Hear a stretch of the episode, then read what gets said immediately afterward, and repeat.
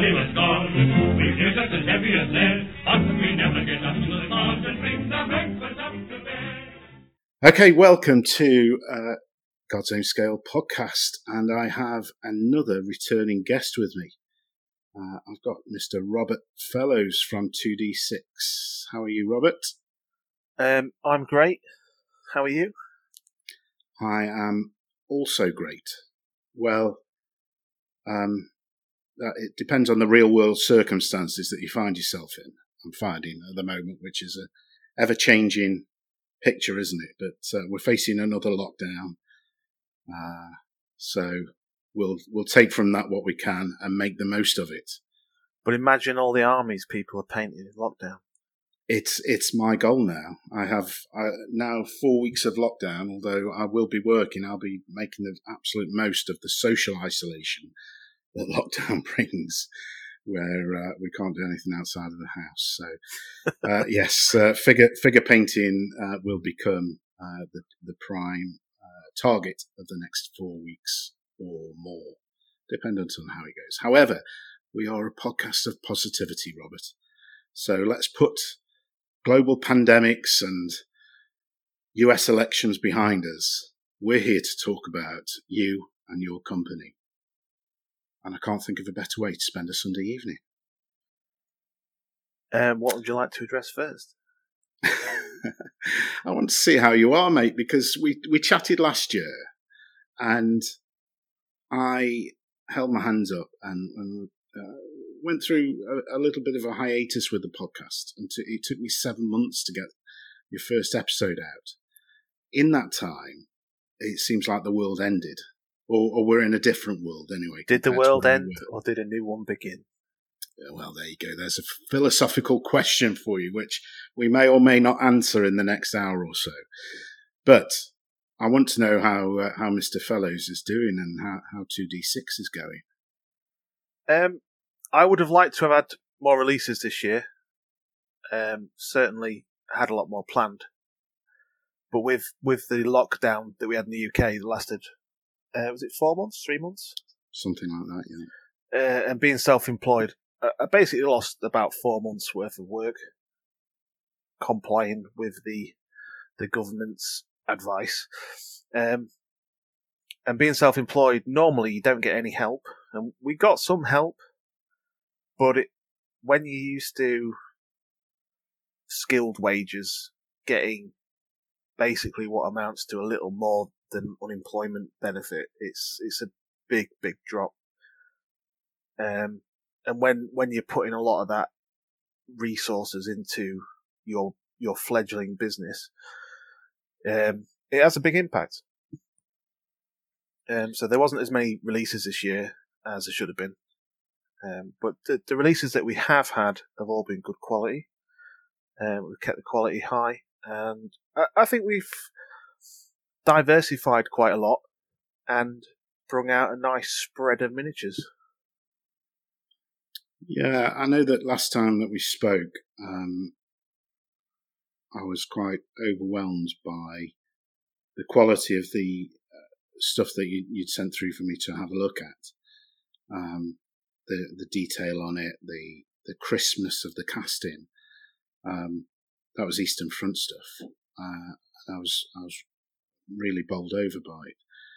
But I know that you've continued um, on your megalomaniac release schedule, haven't you, for to do everything uh, World War Two, um, but also included uh, a step back into the Dark Ages, and also I something thought, that will, Sorry, thought, it, I thought it was only apt that we stepped back into the Dark Ages, seeing as we had a plague. It was very fitting, mate. Yeah, yeah, that's that's a genius bit of marketing, um, and and also uh, the the real uh, new shiny on the block, which is the six mil samurai Kickstarter, which will be the main topic of what we talk about. But we'll come to that shortly. Shiny, shiny, yes, absolutely, and uh, well, I'm not going to talk. I'm going to resist the urge to talk about it now because it is very nice. Um, so last, last time we spoke, we you discussed about your, your, plans for the World War II range and where you wanted to take it. Are, are you still? Is that still the dream? Um, World War Two is is a huge range, and we couldn't just do a Kickstarter and do World War Two. It's t- it's too big. Um, it'll just be it's going to be a drip, drip, drip process, but in the end, um, you'll be able to drown in all the World War Two miniatures that we do. What a way to go!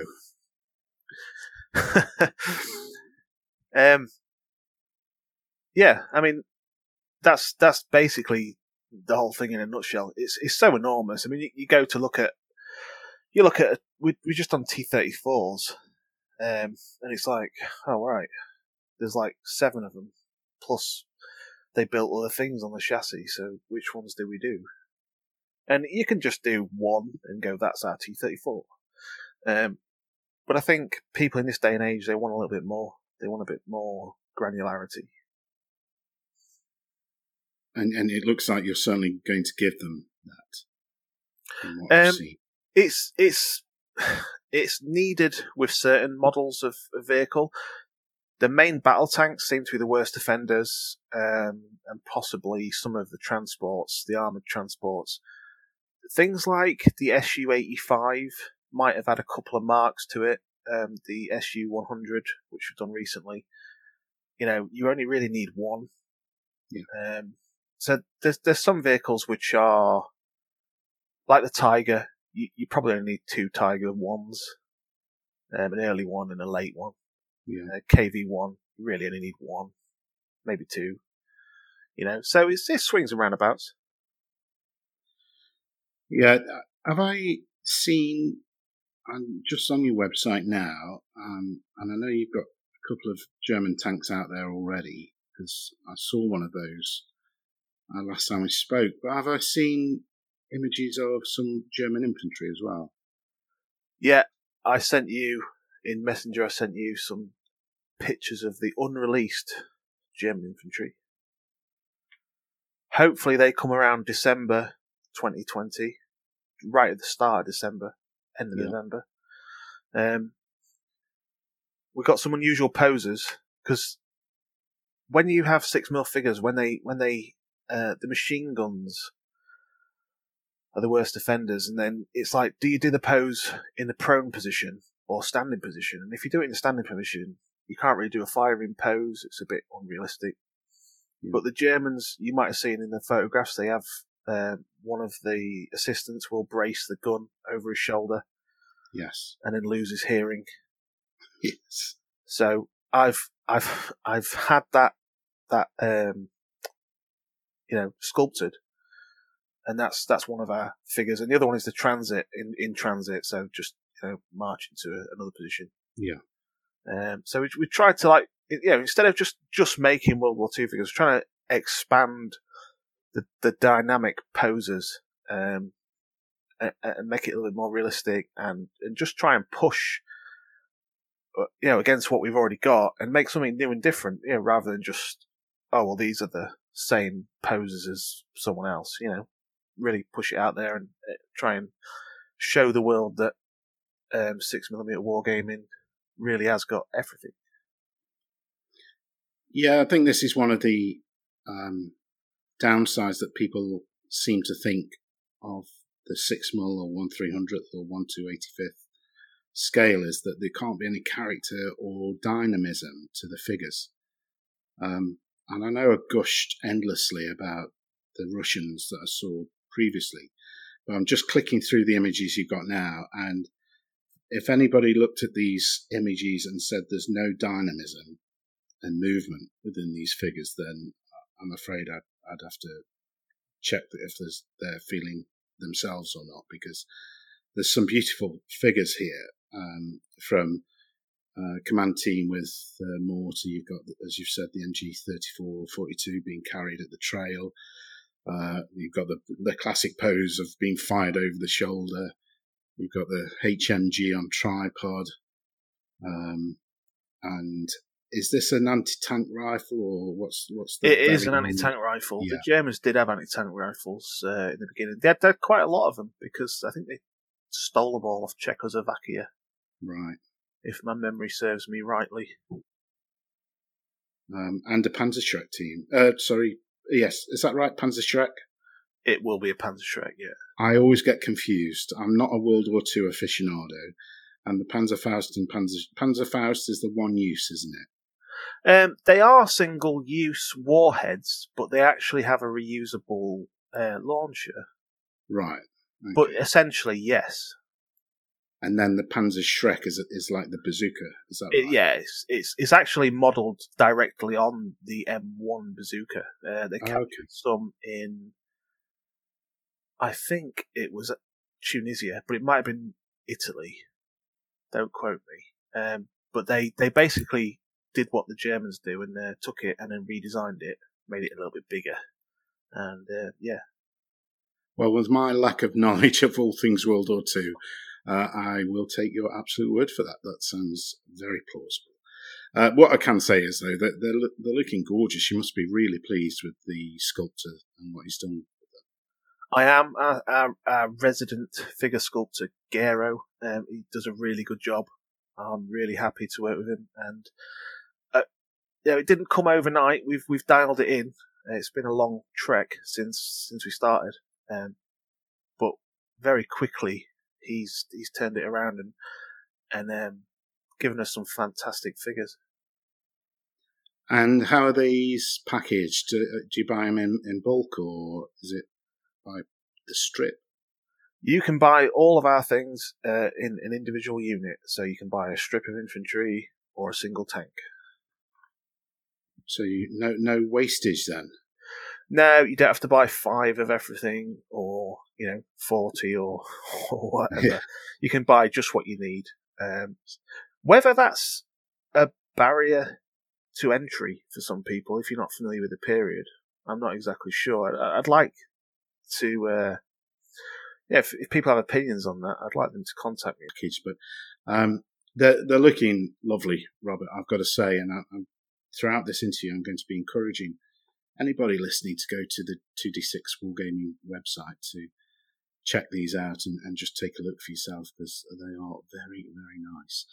Um, I'm just looking here as well the rule sets. Now you've got the battalion rules, haven't you? And there's the North Africa set.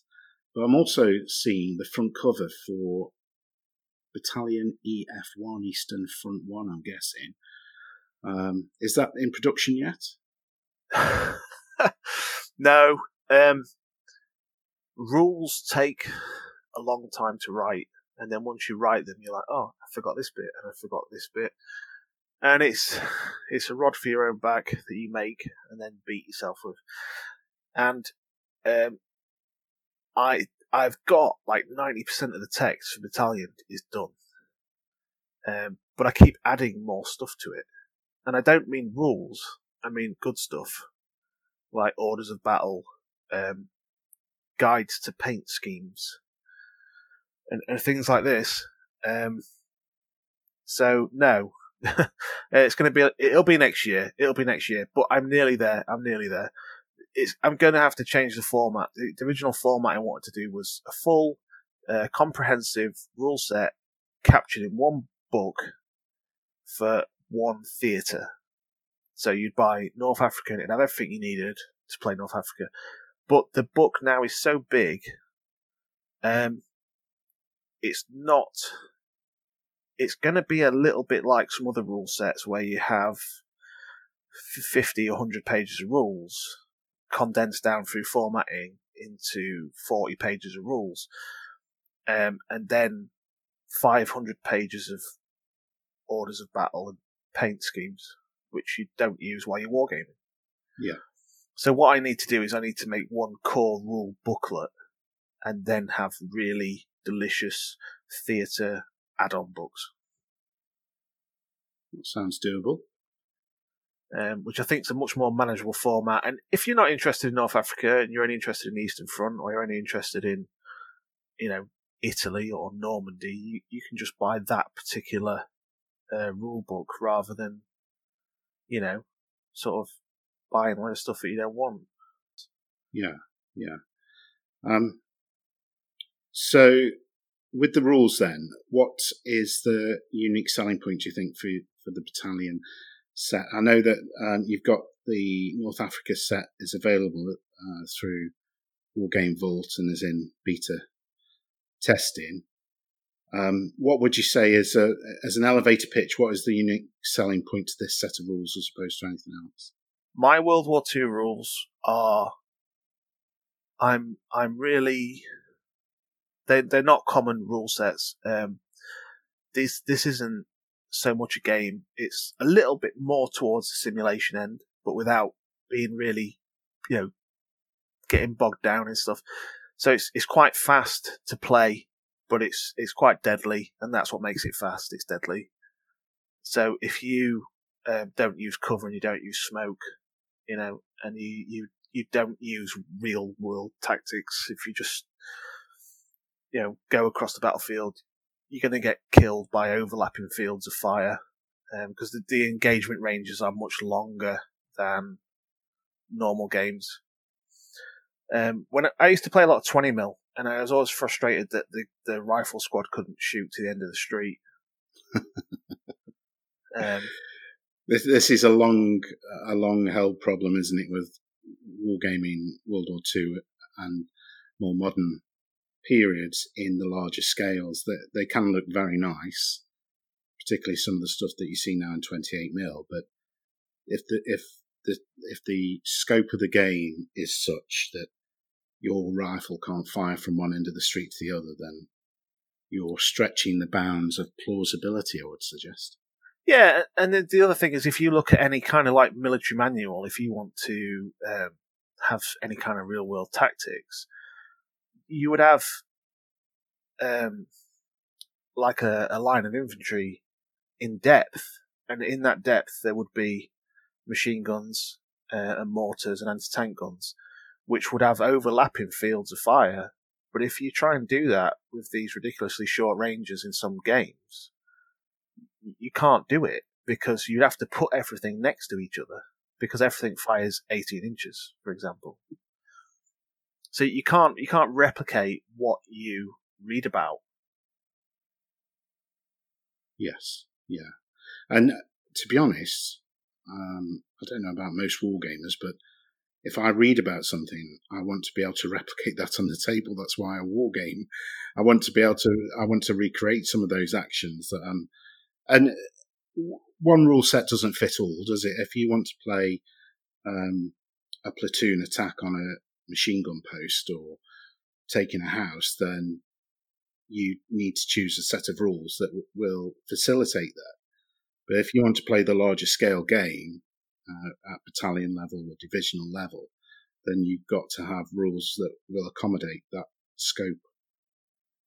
Yeah, yeah, exactly. Um, so, what you're setting out to do, if you're setting out to have fun with your friends and you want to slam some stuff on the table and you want to have you know, uh, another thing that happens a lot in war games is um, they'll have vehicles matched against other vehicles that, that probably didn't see each other because of when they were developed and put into service.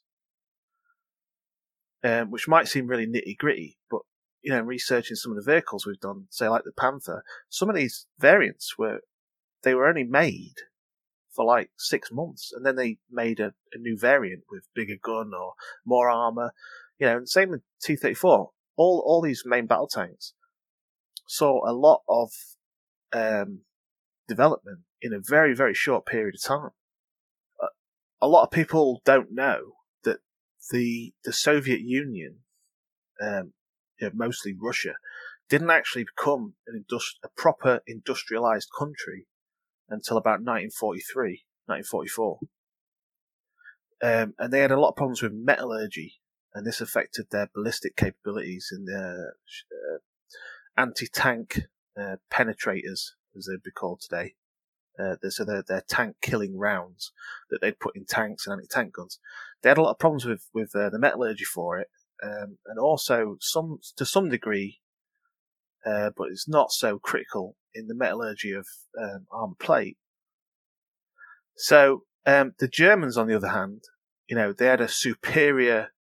They they were in, they've been industrialized for quite some time, um, much like Britain, uh, certainly America. Um, obviously, you know, the, the Industrial Revolution started in Britain. Um, but you know, it's all taken for granted. It's taken for granted in you know one one tank round is a tank round, but the the technology involved in that is what defeats your armor. Um, and, and the, the Germans had a lot of face hardened armor plate as well. So you've got you've got bad bad Russian shells hitting hardened face hardened armor plate of the Germans. If it's not perfectly square on, the chances are it would shatter uh, before it penetrated because the front end digs in, um, and then the, the, the, rear end is pushed sideways, and it, it actually shatters the shell and, and it loses its kinetic energy. So there's all these kinds of things that we don't necessarily take into an account. And as a war games rules writer, you don't want to get like into that much level of detail, but you need to kind of let it um, influence influence the results.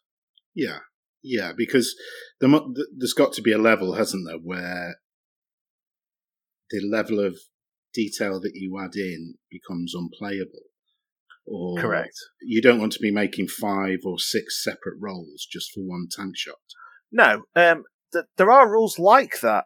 I do believe um, Yes. for scales like uh, I, I don't actually know. It's something like 54 millimeter, and they have they might have like six guys in a Tiger tank versus eight guys in a two T34s or something like that. Yeah. Um, and they, they play with huge models, and they, and they they take into account all these things. Um, I, I think they're few and far between, um, and they're quite an extreme bunch of war games. But uh, that that does exist at the other end of the scale. Yes, yeah. But uh, for a typical club night, if you've got two and a half, three hours of gaming, then you need something that's a little bit more streamlined, but has been influenced by the the truth of the matter and the the history and the the engineering that went into some of these vehicles and um, shells and the tactics. Yeah. Um, so the the way I the way I did that was to increase what we would perceive as normal wargaming ballistic ranges, and and also to a degree movement. But there are options within these rules that if you're not happy with it, so like if you're not happy with the long ballistics arrangements, you can turn them into centimeters. So your inches become centimeters, and obviously that. So there's there's two point five four centimeters to an inch. So you'd Yeah. be effectively what don't know what's that less than half. It's less than half, isn't it? It would dramatically reduce the range and I guess the size of the table that you'd need. But this is where six mil comes into its own, isn't it? And that you get this realistic, um, the, these realistic ranges on the table because, and I've spoken about this a couple of times before, fairly recently actually, that the actual battlefield of a World War II tank engagement would look pretty empty, wouldn't it? Really, you'd have tanks at one end, uh, firing at tanks at the other, and not much in between it. It's particularly in the Eastern Front, um, and you capture that. You capture that. Sorry, you capture that that feeling. Whereas if you're playing in the larger scales, it can look like you could probably throw a, a hand grenade the distance that the tanks are apart and, and shooting at each other. Yeah. Uh, uh, don't know. A couple of years ago, I read Otto Carius's um, autobiography, and he's on the Russian front, and he's shooting at T-34s, which are two and a half kilometers away, and hitting them, Wow. you know, and killing them. That's pretty incredible, isn't it? Because you've got to think, to think, uh, certainly uh, to the naked eye, a tank two and a half kilometers away, that's, It's going to be an incredibly small target, yeah. even though it's a huge thing. Yeah, absolutely. Yeah, the actual vis- um, the uh, the vision of uh, the ability to see that thing. I'll get my words right. in a minute. The ability to see that thing first of all, never mind hit it. Uh, it must be must have been incredible. He must have been quite a skilled tanker, I would imagine. the, the thing that limits um, engagement in modern conflict is actually the terrain. So it's hills, Yes. um, vegetation, forests, buildings. It isn't. It- It isn't. It certainly isn't the range of the weaponry. No, even, even just folds in the ground, isn't it? Yeah. It doesn't take much of a, a depression in, in a field to be able to go hull down or to conceal uh, a tank completely or a, a body of men um, from from the line of sight. And, and from my understanding, it's that you're absolutely right. That it's not the it's not the ranges. It's it's the things in the way that that will prevent the um, the sighting of these things. Um, we've wandered way off topic there, Robert. I told you I was full of tangents. But but that's fascinating because uh, every time I learn a little bit more about the Second World War and, and weapons and the vehicles, etc., it's adding to my education. So uh, thanks very much for that. Um, so dark. Let's talk Dark Ages then before we move on to the main topic. Um, when did the Dark Age figures first release? Uh, I can't remember. Um, was it? It was just. It was just before. Was it just before lockdown? Yeah, it was. It was this year, It was wasn't it? Marchish, wasn't it? March. Um. Yeah, I think that's about when it came out. And I know you put a video up on your YouTube channel uh, showing one or two of these figures off. Um, and again, the I hate to gush, but uh, they're, they're very nice. Um, and some unusual character types in there, or figure poses, or the the, the the action that these figures were carrying out, which you might not see in other ranges. We've gone for fighting poses. Um, and we've gone with the way I have my figures made. Um, a, a whole strip is made as a strip. It isn't. We don't make a spearman and then copy him four times and then or three times and then put him on a strip and then copy that again and then make that as a strip. We we literally strip out the whole the whole strip is sculpted out so that every so that you get four poses on a strip that are completely unique. Um, and I think that adds to the variation of your army. Um, I, I think it's a little bit, I, you know, people aren't all the same unless you're doing something where probably the only exception is probably Napoleonic's America's Civil War, where people, you know, are literally stood bolt upright to attention. Then, then that suits. But for World War Two, you don't want four riflemen all doing the same thing, do you? You want a little bit of variety on your on your base.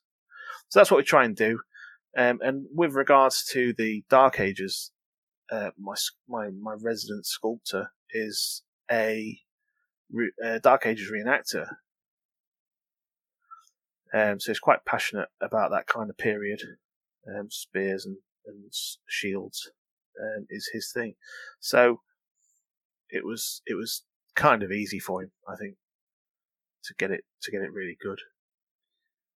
what I was so what I was so inelegantly trying to convey was um, a couple of packs that you do. One is the battering ram, and the other is the Viking ladder, which are real pieces of art, if I may say so. That was just my um, megalomania. I just wanted them because um, I looked at other people's ranges and I was like, well, where's the siege equipment? I was like, did Vikings use siege equipment? They sieged plenty of places. They must have used something. Um, but you can't, they didn't, they didn't seem to build trebuchets or catapults or anything like that, which obviously came before. I'm not sure about the trebuchet, but definitely Romans had catapults, didn't they? Yeah. Um, I'm not, I'm not sure when trebuchets came out. I can't. I don't know. Maybe it was later. Um, Somebody, somebody write in and tell me when trebuchets. I, I think it was later. right. I think it was later. Um, but you know, what did they use? And I found in a museum somewhere in Europe, I think, um, a pit, uh, a scene, a, a scene in, in a museum where a, a Viking was using a, a pine tree which he'd cut the limbs off as a ladder. And I thought, yeah, that's really feasible, you know, you do that because if you've ever seen a pine tree, it's very, it's very knotty wood, isn't it? Because it's got lots of branches. So it would easily lend itself to becoming an impromptu ladder. And if you were of that period, you've only really got what's behind, you know, around you. So if you wanted something like that, you you just go take it from the forest, wouldn't you? And uh, likewise, if you wanted a, a battering ram, you'd uh, you'd, you'd chop down a tree and use that. Yeah, absolutely. Uh, and do you know what struck me when I was looking at this line? Um, because of the animation and the dynamism, there's that word again. I think that's a word, isn't it? Dynamism. Something like that. You know what I mean. The dynamic figures. Um, what struck me about these figures was that uh, if you were so minded, games like Saga, uh, you could play in six mil very easily uh, with these figures, and you could almost have a, a warband of individual poses because there's so many. You've got four different poses per strip, haven't you? Um, and they they are in the action of throwing spears or jabbing the spears or hacking somebody with a sword or an axe. Um, and they they look really really great. I hope uh, I hope they've uh, been selling well for you, Robert, because they are they deserve to sell. And you've got some buildings that in there as well, haven't you? Yep. Um, we've we've had really great feedback on the Dark Ages figures. We've had great feedback on all all our figures um, and vehicles, but we also do we do resin buildings. Um, we don't intend to do lots of resin buildings, but the resin buildings that we do do are complementary to whatever figures we sell. And we do a great range of Dark Ages buildings, which are fantastic. They were sculpted by Philip Page of Slug Industries, which is a beautiful, um, you know, slugs. Slugs need more more love in the world, don't they? So, what greater name for your business than Slug Industries? I learned something fascinating about slugs the other day. Um, about how many lives they saved of uh, British soldiers during the First World War, but I'll I'll go into that another day. My God, yeah, I can only imagine. Do, it's to Is do this something gas. to do with penicillin? no, no, no. To do with gas. Apparently, uh, they're very good at detecting gas. Oh, And the, right. uh, okay. soldiers were provided with their own slug. Um, and Did they the have slug... to name them and look after them? yeah, I'm thinking of Blackadder sketches now, but let's not go down that route. Um, yes, yes, slugs need more love. Uh, And what's interesting actually about this these buildings is that your um, the the Viking with the ladder actually reaches the top of your fortification, doesn't it? It does. We we've got some palisades, some wooden palisade walls. Um, the, the the the range of figures that we're trying to make is around 1066. So it's it's the later Viking period, but it's interesting because it's got it's the period where Alfred the Great dictates that you know we need to do something about the Vikings and we're going to turn all the towns into burhs. So he turns all the towns into burhs, which are basically fortified earthworks around your town to stop Vikings from killing you and taking all your stuff. Um, uh, so that was that's complementary to, to sort of what we're doing, and obviously 1066 is the year the Normans come. So some point we need to do some Normans. I was going to say I don't see any Normans yet, but if you're setting it around 1066, I can't imagine they'll be too far away. Our army packs contain four famous kings for the Anglo Saxons. If you buy an Anglo Saxon, you get the Anglo Saxon king strip. It's got four kings, based based loosely off um, modern works of art celebrating them, and tapestries. And if you buy the Viking one, obviously you get you get Viking one. But but whilst researching the period, what I actually found was um, these historians mostly referring to the Anglo Saxons and the Vikings and, and all the rest of it. But when when you actually dig quite deep into it, they're almost the same people.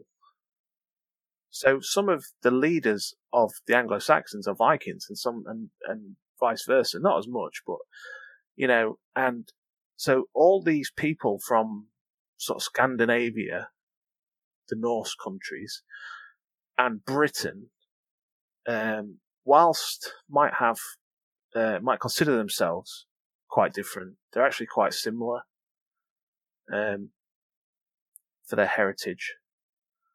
Um, and in fact, uh, Normandy is colonized by the Vikings, and, and the, the king of the Franks says, if you stay here and stop all the Vikings coming, we'll gift you it and we'll pay you tribute, etc. So the, the people of Normandy sort of become Vikings, but they're settled Vikings. So the Normans, when the Normans come in 1066, they're Franks and Viking mixed. Do, do you see what I mean? See how, yeah. see how like intertwined yeah. it all is? Yes, absolutely. Yeah. yeah. Um, so I, well, I they've been raiding up and down the, the the coastlines, haven't they, for two, three hundred years, I guess, and or maybe even longer. Um, longer, um, and and they actually they went everywhere. They even went across land, um, sort of across Russia and anywhere there was water, down into the Mediterranean, um, Middle East, I think. Yeah. And there are, I think there's archaeological evidence that some things came up the Silk Road and ended oh, right. up in Viking sort of, you know, got traded and then ended up yeah. in Scandinavia or, or, or what, mm. you know, what's really the old Norse countries. Yeah. That's so it's absolutely mental. It is.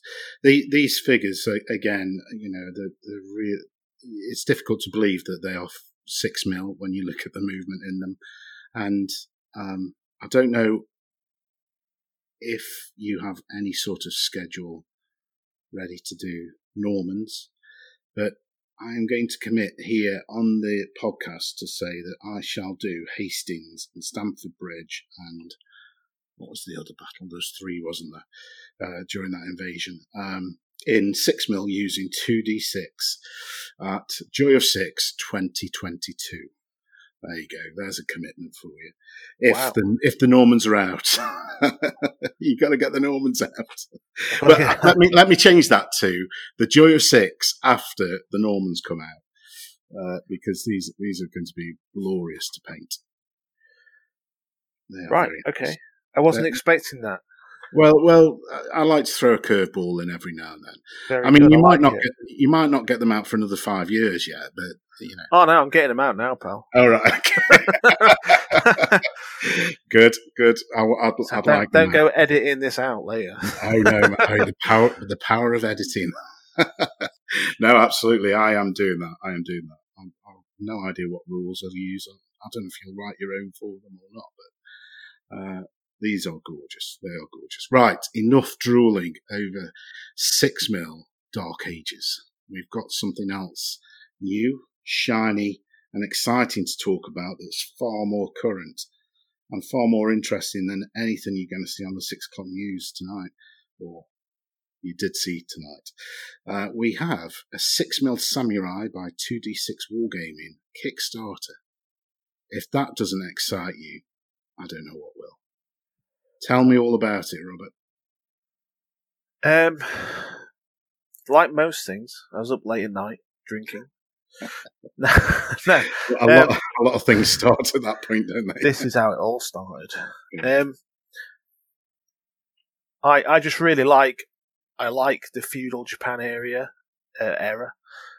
Um, I like the Sengoku Jidai and I, I just really like it. I don't know. I don't know whether it was because when I grew up in the in the eighties and nineties, like like martial arts was a thing. You know, I think it was in the seventies, but it was, it was still sort of lingering, and, and a lot of that seventies stuff was getting regurgitated on television because we didn't have thousands of channels. Not, not quite, but it's just it's just like it's always sort of mystified me, um, and that's why I wrote those those Banzai rules. Um, and I recently acquired the old Miura miniatures range from the most excellent um, Jonas Svensson. Sounds like a Viking himself. He probably is descended from Vikings, but he loves. He also loves feudal Japan. Um, he's he's very very knowledgeable. Um, he's written articles about it. Um, and he knows a lot more about it than I do. And he he helped us with all these figures, um, the poses, because you see the thing is, um, studying or or learning about European history a lot it's not how things are done in other parts of the world. It's not how things are done in the Middle East. It's not how things are done in India, Japan, China. So when you think about the medieval poses, you know, that you might assign to your samurai figures, they're incorrect. So we used, we used, as, as far as we could determine, we used the poses that we thought were um, appropriate for the period. Um, and Jonas has a great deal many expensive books which I did not want to buy because um, I already own loads myself on other stuff. And he, he graciously advised us, like almost on every pose, uh, that they, come from a, a, great tome he's got on the on the period and samurai and reenacting. Um, and even down to which which units had sashimono, which is the, the personal banner that some troops wear. And we, I didn't know that that missile troops generally didn't wear them because they they got in the way of what they were doing. So a lot of a lot of missile troops didn't wear them. Um, so that's that's represented in our figures. Before anyone asks, because they will. Um, and everything from the you know the way that the bows are held to the way the guns are held and reloaded and stuff is should be all period correct and you know statues um, that we that we've done um, even the lanterns everything you know we've researched everything we do do a lot of research at 2d6 wargaming we love historical correctness I think that shows, Robert, definitely. I hope it does. I yeah. hope it does.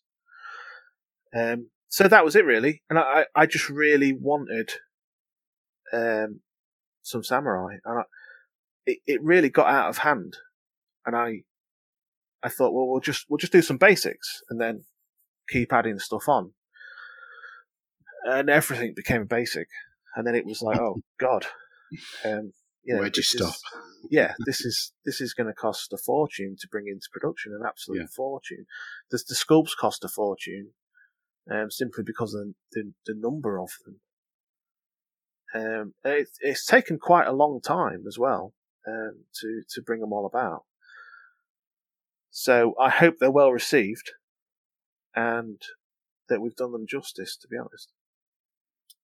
Well, as of now, and it's one minute past eight on the first of November, I think you've smashed through sixteen hundred pounds so far. Um, with the one thousand pound goal, and you're into stretch goals. We certainly are. Um, the stretch goals are generally um, things that no one else makes, like like the lion dog statues and the Torii gates. We've got some um, street lanterns in there, um, which I think are great, great um, additions to the old Miura miniatures line, um, which which Jonas used to make uh, which he graciously sold to me, um, which I now produce. And, um, you know, basically, come the end of the year, if you want a samurai army and you want the full package, if you want, you know, rules, buildings, and miniatures, I can accommodate in spades. the um, so there's there's various pledge levels. Um, and is, do the rules come with every pledge level? Is that right? Or yes, yeah, free yeah, PDF yeah. for the rules. You get free PDF of the rules with every pledge level. So if you don't already have your chosen samurai rules, uh, you can use them, or you know, if you prefer them. Rules are a, a thing, aren't they? That um, there's a lot of personal preference involved. Yeah. So Is, is this Banzai? It certainly is. It's it's my Banzai rules. Um, okay, talk us talk was- us through those a little bit, They were written originally in 2016, and again, I, I addressed, I, I, I did all my research and I gathered um, what I could on the period. The the thing with feudal Japan, a lot of the books are written by one guy, because not only do you have to be able to speak Japanese, obviously, if, if you want to write about this period, and English, um, you know, there's a lot of barriers to it. There's a lot of barriers to entry, and also the, the Japanese themselves have enhanced their histories, like like we have in the West. Um, it's not it's not isolated to what they've done. Um, so what you end up with is what's you know how historically accurate do you want to be.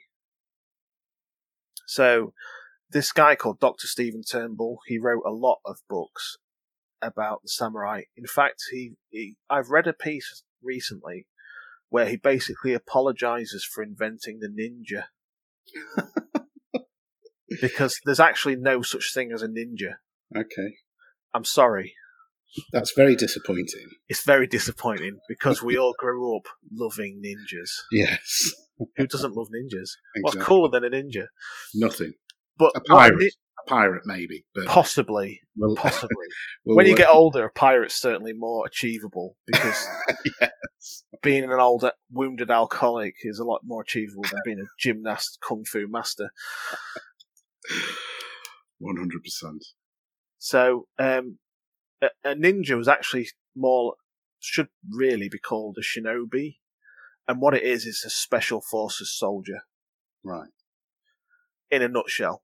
Now I um, played that game on the Sega Mega Drive, Revenge of Shinobi. I don't know if you might be too young for that, Robert. I don't know, but I w- always wondered what Shinobi meant, and now I know. That's what it is. It's special forces soldier in Right. the olden days of Japan. So that's that's what they are. That's what that's what we we would call them. So, so how did we get from Shinobi to Ninja? Because of the way that kanji characters can be interpreted. Okay, and that's Stephen Turnbull's fault. um, he basically has written a piece saying that he made a lot of jumps, which was fair enough because you know we don't all start out as experts in our field, do we? Um, and credit to him, he's he's trying to right his wrongs. Um, but basically, no one else wrote about the period, so he, he could could write whatever he wanted, and he didn't have peers dragging him down, and you know, like he would like he would have for another period. So he- he's been a lone voice then. Yeah, for quite a long time.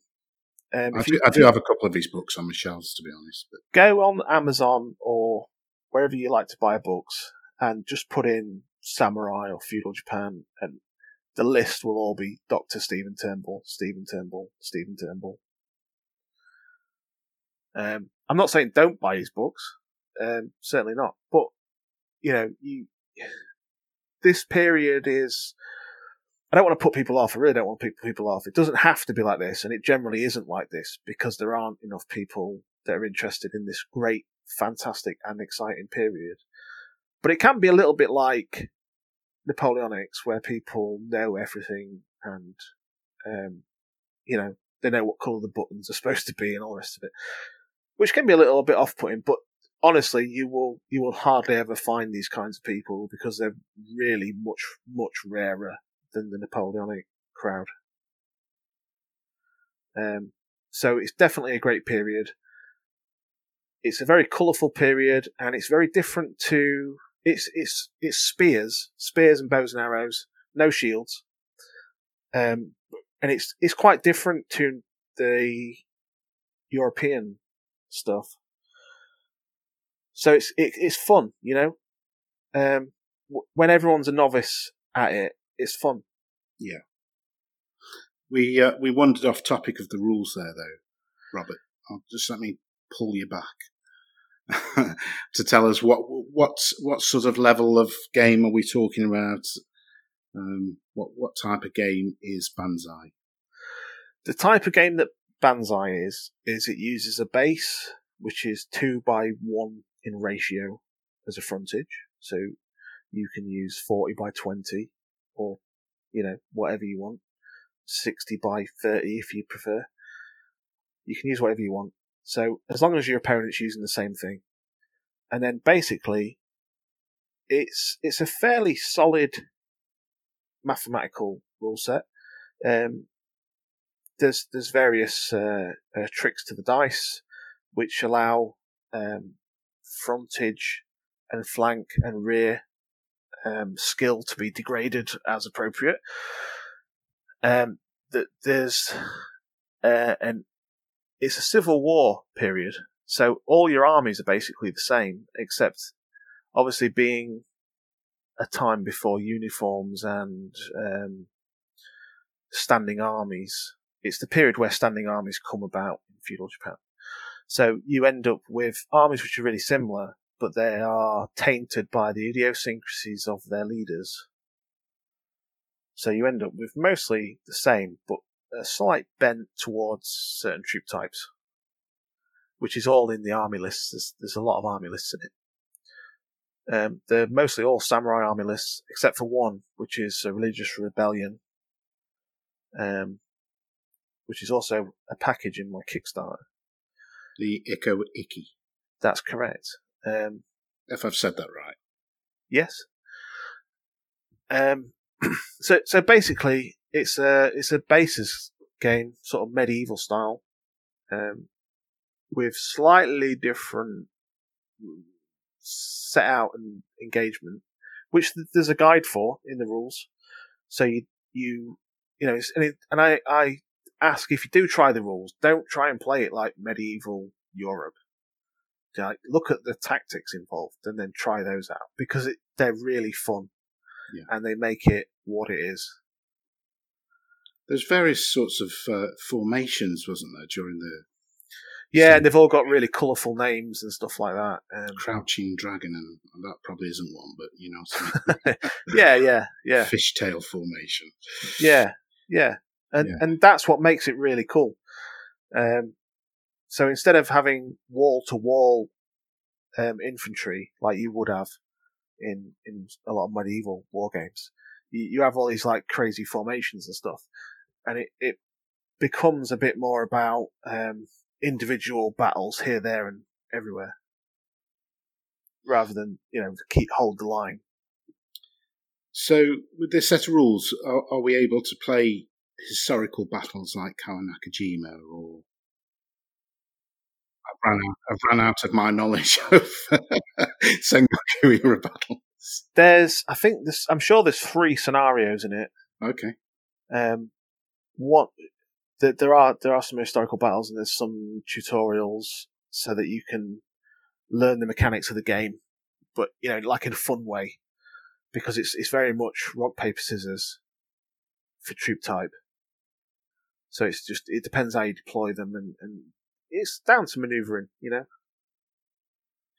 So, um, within the Kickstarter, then there's rules. There's the Miura buildings that you've got now, and uh, the miniatures. Uh, you've broken down into three classes by the looks of it, with the Ashigaru samurai and warrior monks.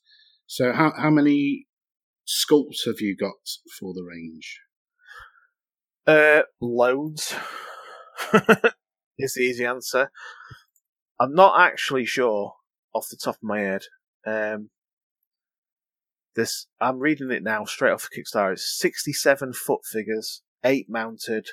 Um, there's three palisades, and as they're all they're all the same, but as as they're each each palisade was sculpted uniquely, I suppose they are three different palisades. Um, a Torii gate and two lion dog statues. Now, what was a, what was a Torii gate? Um, a Torii gate, you you still see them uh, in Japan and China. A lot of J- the Japanese influence comes from China throughout time. Uh, a Torii gate usually is Do you know, like a church gate has a little roof on it? And that is to tell you that you are going from the everyday world to a sacred place. That's what the English church gates actually mean. And it, the same with these Japanese gates. They are for the uh, Shinto Buddhist uh, culture and, and religion to tell you that you are entering a sacred place. But they, they often don't have a wall around them. But they are will they will be next to a temple, shrine, um, or or sacred ground. Now I'm just scrolling through the images you've got, and I think possibly I, I may be wrong in this. This I'm going to say this is an iconic image. Um, it may just be iconic for me. Um, the mounted messengers with the puff balls on the back is the way The I horo. Is that what it's called? The horo. It's an inflated silk bag, I think, is it? It is, yeah. Which is uh, protection from arrows. And I only- know that because I'm reading it here on your, on your Kickstarter page. But they're very uh, iconic for me. They are from images of uh, samurai and from watching Ran and Kagemusha back in the day. Yeah, so um, messengers probably wouldn't wear a sashimono because they'd be going into you know everywhere on the battlefield. And obviously, if you can kill uh, a messenger, you can stop a message, which is a powerful thing on a battlefield. Um, so what they used to do was we used to wear these silk. So a lot of the times they were actually on a frame, so they were always uh, puffed up. But they can also be inflated when you move. But I think largely they were on a frame, and it's just a silk bag. And then it, when an arrow hits it, it just gets snarled up, and it loses so much energy by the time it hits the armor on your back. It's um, defeated. I see. So it's a, a bit of a, bit of protection for the messengers as they're flying around the um, the battlefield to uh, send the message from the daimyo to uh, It's it's their equivalent of a bulletproof vest. yeah yeah. And it must have worked, I guess, or else no messages would ever have got through. Yeah, I, I think it did work. I think it did work. Um, did it work all the fa- I time? wouldn't- I wouldn't fancy trying. did it work all the time? Did bulletproof vests work all the time? No. You know, not all armor's invulnerable, is it? So I, I think it did work, and I, I think it also was a status thing. Yeah. many of these things are status driven. But the, the important thing is they look great. yeah, yeah, they a fashion statement on the on the feudal Japanese battlefield. They're- they're- and you can give them real cool paint jobs. Yeah, yeah. It's going to test test your your paint skills. I've always thought that about the samurai armies, or I, I used to, until I painted a 15 mil samurai army once. And it's not as complicated as you think. You can sort of get away, can't you, with without getting all that individual cord or lacing or whatever it was on the on the armor. You're not you're not really going to be able to do that in six mil. Um, you're not going to be able to pick out individual lacing. Doesn't matter whose figures you buy. I, I, would say. Um, but I don't think you need to, do you, to get the overall effect? no, as as as a general rule, there is a there's a there's a painting color guide in the Banzai rules that tells you what kind of colors are appropriate for what kind of troop types. So so your your Ashigaru, like I said, this is time before standing armies. They'd be fairly fairly well off if they were given something akin to a cuirass um, and a, and an iron helmet. Um, generally, this kind of people, the serfs, would be wearing dark clothing, typically black, and their armor would just be sooted. Um, if it was metal, it'd be sooted, so it'd be black as well. So they they're generally very drab and dark, and then it's your samurai that are all colourful. So they they much like the noble nobility of Europe, they'd be buying their own armor, and then they'd want to stand out, and they would have their customized sashimono, which would have perhaps their name on it or something which they wanted people to associate with them, like the element fire. You know, the the kanji element fire would be written on it or something like that. Whatever. Um, you know, and then your warrior monks are obviously sort of uniformed because they're they're part of a monastery. And that's it, really. The um, I'm just looking through the stretch goals then. So we're around about sixteen hundred pounds at the moment, which has just unlocked the samurai gunners. Uh, so we've also got mounted monks unlocked. Uh, we've got the Torii Gate unlocked, and next at eighteen hundred pounds, we've got the lion dog statues, and they look incredible. I love the lion dog statues. I think they're brilliant. Yeah. So they're they're a great piece of scenery that you can add to your buildings. Yes. And like I say, no one else, as far as I know, in six mil makes those. Yeah. So um, it's a, it's a great addition, even if you've already got stuff, you know, and then you can add those on. Yes. Yeah. And uh, I would say, and I'm, I will be putting up obviously links to the Kickstarter in the show notes, but go and check out these um, these lion dog statues because they're beautifully uh, sculpted. And if you, if you want them in your pledge, then uh, get pledging. Uh, They uh, they're a pair as well. There's the, they're left-handed and right-handed. oh, okay, yeah, I can see that now. Yes. So the two are they two individual sculpts? Are they? They certainly are, um, and and they they again they're like they're a lot like gargoyles from Yeah. medieval Europe, Yeah, and they would be uh, warding away evil spirits. I can see that. They would ward me away if I met them on a dark night. um, so, ha- is this the entirety of the range then, Robert, or is the plan No. for more? There's going to be more. There's always more. Good. I'm glad you said that. Um, I had to stop. I had to stop because you see how big this range is. I had to stop. I couldn't keep going because it had just become even more impossible to release. Um, I I'm gonna do some some Daimyo characters, and I think I'm gonna do them with some historical research and give them their their retainers to aid them. And we should we should explain what a, re- a samurai retainer is. You you better because I have no idea. So it's a very overused word that you'll find in a lot of books that refer to the period. A samurai retainer is it's just part of a noble's retinue. So he might not be he might be a really good fighter, you know, or he might be an artisan, or there's lots of reasons you might be a retainer. You you might handle his finances, so you might be his bookkeeper.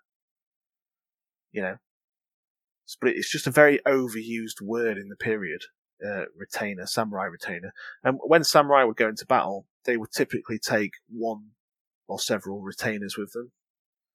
And their purpose was to make sure that the samurai didn't get stabbed in the back and also to carry the heads that he chopped off the other samurai, which was part of the head ceremony after the battle, where you take all the heads you'd claimed and go, look, I killed Lord uh, Frank from their their side, and um, I want recognition for it, and probably a cash reward. Seems reasonable if you if you've taken Frank's head. Yeah, so that that was your proof. That was your proof of of what you'd done, and then people would recognise who you'd killed by his head, um, because the the noble classes, you know, much like in Europe, were interconnected socially, um, and probably in business as well. Because in the uh, individual daimyos, di- daimyo, how do you say that? Um, daimyo, but if some Americans pronounce it daimyo, right.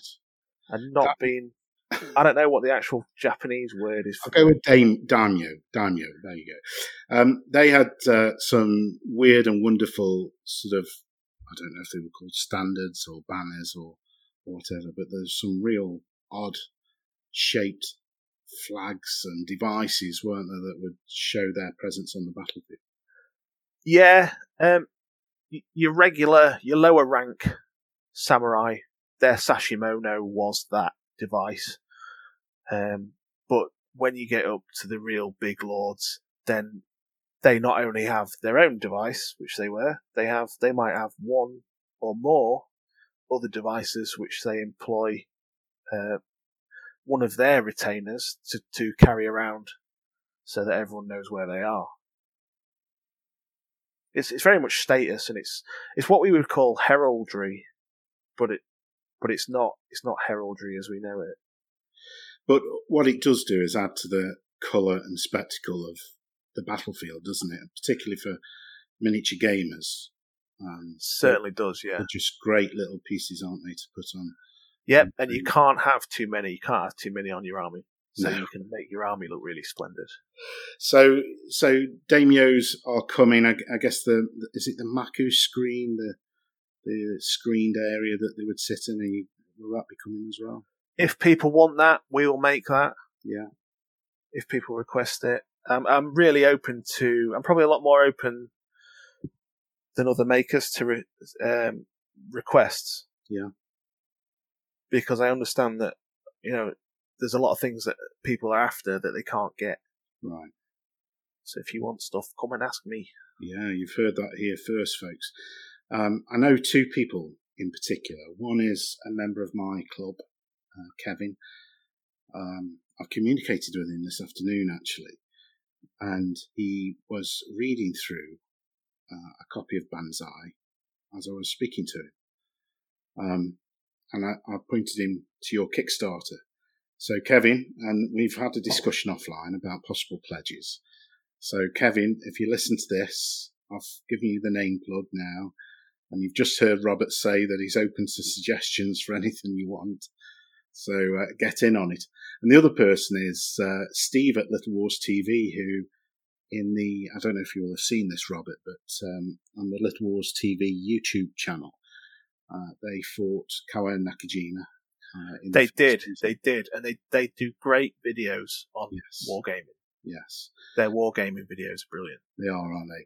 Steve is a huge uh, feudal Japanese nut, um, and having spoken to him on the show uh, and uh, listened to him on, on that channel, I, I know that for a fact. So, if he isn't aware of this, and I know he listens to the podcast, he will be now. Um, but I will be sending a link over to the uh, Kickstarter for him because I'm sure he'll be interested as well. Because I, I don't think they were quite satisfied with the Killer Katana rules that they'd used. They they made good use of them and, and played a, a fantastic game out there, but I don't think the review was glowing of those rules that they did afterwards. So Rules rules are very, um, you know, th- there's more rules than there are players. Of course. not, not everyone likes all the rules, no, of Um, course, of course. but uh, It's yeah, not like, no, it's not like you're playing golf or chess, is it? Where there's one No. set of rules. no, Wargaming, as you say, everybody has got the favourite set of rules, and most people own more rule books than they'll ever play in their life. I know someone, I know someone like that. yes.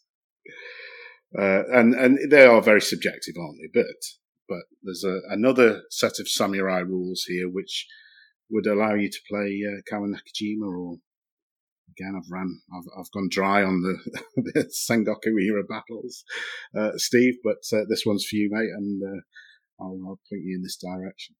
So, um, 15 days to go on the Kickstarter.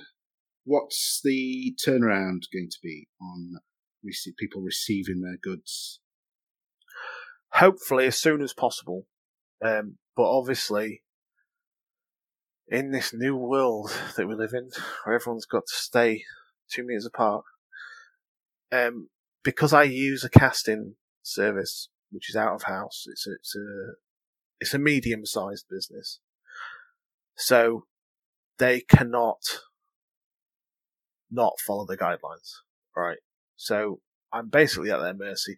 I, I've given them a um, a very achievable deadline, and I've asked them to support me, and I've showed them my Kickstarter, and we we've lined up all our ducks in a row, and we want um, both to deliver this timely.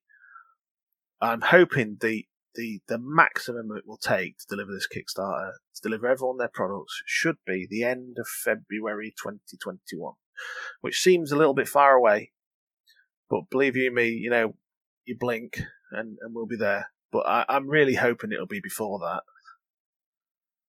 Well, if you under promise and over deliver, then Yes, I'm, I'm using the Scotty method, and I've I've from Star Trek, and I've I've estimated the time it'll take, and then I've times it by one and a half. that sounds a wise move in today's day and age. So hopefully something along those lines, and uh, and we'll be done. But, But um, like you, like you said about the the Joy of Six thing, you know, if if Little Wars TV would like, I would be happy to sponsor um a game if if they want a load of miniatures from this. I'd be more than happy to extend extend that offer. the hand of friendship across the ocean. Yeah, certainly. I'll I'll point them your way. Don't don't worry about that, uh, Robert. I'll I'll certainly do that. Um, yeah, the, I think the the thing with Kickstarters, and I've I've done I've, I've backed two Kickstarters before for um, fantasy or science fiction stuff, and one of the problems is that even if the Kickstarter delivers on time, um, which for both of those it was a 12 month turnaround. Um, by the time the actual product arrives, I've moved on about five or six projects and lost all interest in uh, in the original product. But I think with the quick turn, and for me, that if you're talking about the end of February at the latest, that's a, that's a pretty quick turnaround. Um, so I think I think that's great uh, to be able to say that, and obviously when- I'm not holding you to it, mate, because the real world situation could well get in the way. But um, I, I wish you all the best with the Kickstarter, um, and having that shorter turnaround, I think will keep that interest there, and also this openness that you've said about you're open to ideas about future developments uh, within the range. So this isn't the range complete. This isn't all of it. Yeah, yeah. Um, yeah. Probably need locking up. well, it, possibly look at a Kickstarter too if this is successful for the rest of whatever it is you've got planned. Yeah, yeah, absolutely, absolutely. But the the thing is, we can't we can't add anything more to this Kickstarter because of the length of development that it takes. Like, I don't just whip up a strip of infantry and then they're ready in two weeks. It's it's all months. This this all started uh, February of of this year. Right. So you see how much you know it takes to, to to bring it all around. Um, but but if you are if you are tempted by six millimeter samurai, or you just really fancy a new period, this is a great period to get into. It's very colourful. There's there's lots to learn, but in my rules I, I explain it so it's nice, easy to digest pieces. Um, and also the, the the armies are like ready to go. So if you buy Samurai Captain or Daimyo, um, or even Shogun pledge levels, you've got the rules, you've got you've got a, a little bit of terrain, and you've got the all the armies you'll need. Uh, certainly, if you get Shogun, you probably have enough for for for a couple of armies. Yeah. Um, and a shed load of terrain. Yeah. The um, I think it's great that you're not overstretching yourself because I, I imagine it could have been tempting to throw everything in that you've got planned, and then overstretch yourself and, and then struggle to fulfil the, the pledges. And then have to remortgage my house and uh, yeah, sell the range. yeah, Yeah. yeah. We Yeah. don't want that. We don't want that. There, there Mhm. has been some Kickstarters like that, hasn't there? There, there has, and there's been Kickstarter. In fact, Kevin, uh, who I mentioned earlier, he was talking about a Kickstarter that he pledged on a good while ago with a considerable amount of money that hasn't delivered. Um, and there's some production problems with the company that uh, should be getting that stuff to him, but it's best part of three hundred pounds. Uh, It's not funny, is it? and It's he's not seen funny. nothing for it over however long ago, and it's you know I- can't remember how long it is, but and I also know horror stories where where pledges have never arrived and people have just lost the money. So um, There's absolutely no chance of that with this Kickstarter. no, no. And, and, and listen, Robert, I, I wouldn't be getting you on if I thought that was the case. No. Um, Um, I, I, I could, I could do this without the Kickstarter. Yeah. Um, but I, you know, I'd be putting my hand deep in my pocket for it to, Yeah. to deliver it. This is this is a much nicer way, and people are getting some freebies, you know, Yeah. and they're getting some discounts and stuff. So Yeah. it's it benefits everybody. Yeah, and I- I think it, when it's done right, Kickstarter is a more than valid way of funding these sort of projects, particularly for the smaller companies out there. When large companies choose Kickstarter, I do question that because yeah, they, they really probably have got the finance to do. It's really a pre-order system for them for themselves. That in that case, whereas this, you you're minimising your risk, but the customer is benefiting because there'll be some cheaper figures and a few freebies in there. Yeah, yeah. And what we want is, as the six mil community and the, the smaller scale community, is more companies like yourself as 2D6 Wargaming uh, to be around to give that variety and that choice um, within within the hobby. So uh, I really hope that this is a big success for you and uh, we see more of it in the future. But if you run a Kickstarter for Normans, then I'll be straight in. And I'm probably going to be pledging on this shortly. I did promise no more projects this year because I am overwhelmed by uh, projects, but uh, sometimes. but but it, it might it's going to deliver at the end of the year. yes, so- yeah, mate. Oh, Technically, it's not this year. You know, My little samurai captain never hurt anyone. Ex- a little samurai captain never hurt anyone. And funnily enough, that was the pledge that myself and Kevin were talking about. So I've even got a built-in opponent when we can actually meet face to face. So uh, it could be a thing down at the Stoke Club, and it'd be a lovely painting project over the um, over the winter months, wouldn't it? As we lead into the spring. Absolutely, especially because it's got some colour in it, Yes, I think. I think we need Well, in I, dark times. Yeah, well, uh, my two painting, big painting projects at the moment are First World War, Battle of the Somme, and the American Civil War. And as much as I love both of those periods, I don't get to use a, lot of colour on either of them. Uh, not much more than blue, grey, or khaki. So, uh, uh, Samurai could be the one. Um, Robert, there's uh, you've been on this show before. You know that there's two requests I make of every guest. One is that you will agree to come on again, I will. uh, and the, the the second request is that you deposit at least one book, or maybe two or three if you so choose, onto the shelves of the God's Own Scale Virtual Library. Have you got a book that you would like to deposit? I have. I have. You really put me on the spot because this was all arranged in short order. It was, Yeah. wasn't it? So I, I, w- I went through about five or six books, um, but my it's it's a goodie. It's a goodie. It's uh, it's the histories. The histories.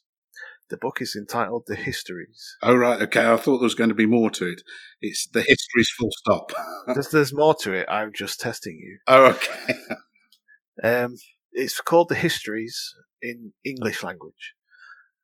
um, it's by Herodotus of Halicarnassus, Oh my god, I'll never be able to spell that. who in, in the modern world is accredited as being the first historian Right. Because he's the first man, as far as we know, that wrote down history. Right. And he was a Greek. And he travelled around Greece, uh, that sort of area, the Mediterranean, Persia, and he came back. And basically, he he was a he was a kind of like a noble. He was well off, which allowed him to travel. And then what he did was he, he wrote down the histories of the peoples and the lands that he'd been to. But he didn't write them down initially. He just he used to do seminars on them,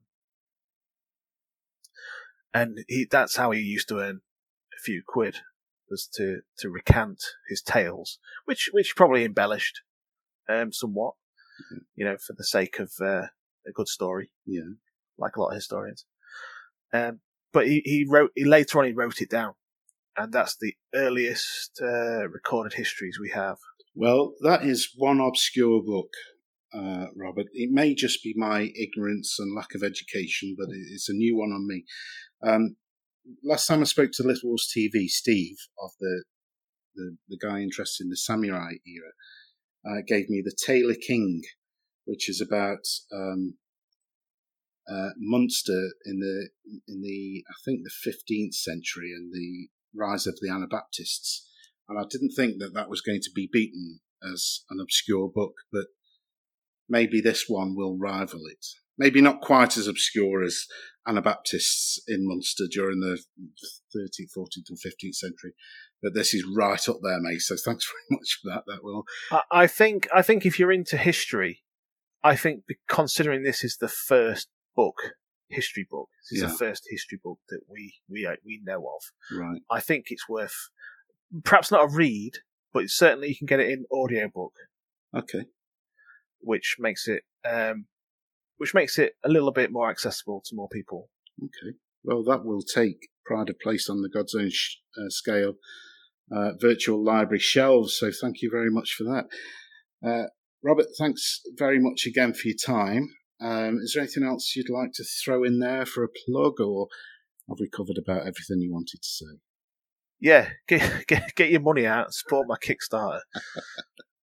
I'm going to echo that point. Get your money out, guys, and support this uh, chap to uh, realise his dreams and ambitions.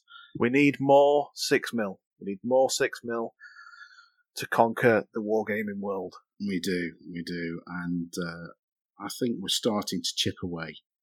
I certainly see a little bit more discussion about it over the likes of Twitter and Facebook than uh, we used to. I think I think we're getting there. I think we're start we're we're in the in the foothills of the mountain that we're climbing, and I think we're making good progress. So uh, thanks for that. And it's it's down to people like yourself as well, Robert, because uh, you are a big champion of six mil, and you're a producer of, of the figures and um, a, a, producer of some excellence. Really, um, you've you've got a very high standard uh, product, which really helps, I think, to sell the scale and the idea of the scale. So uh, well done to yourself, mate. Uh, right, we'll leave it there. Uh, we've had about uh, just over an hour at it. Uh, the intention is I get this out pretty much straight away. So uh, keep your ears pinned, uh, Robert, and I'll I'll send you a link. But for now, thanks very much for your time. Thank you for having me on, Sean. Much obliged. No worries, mate. Thank you.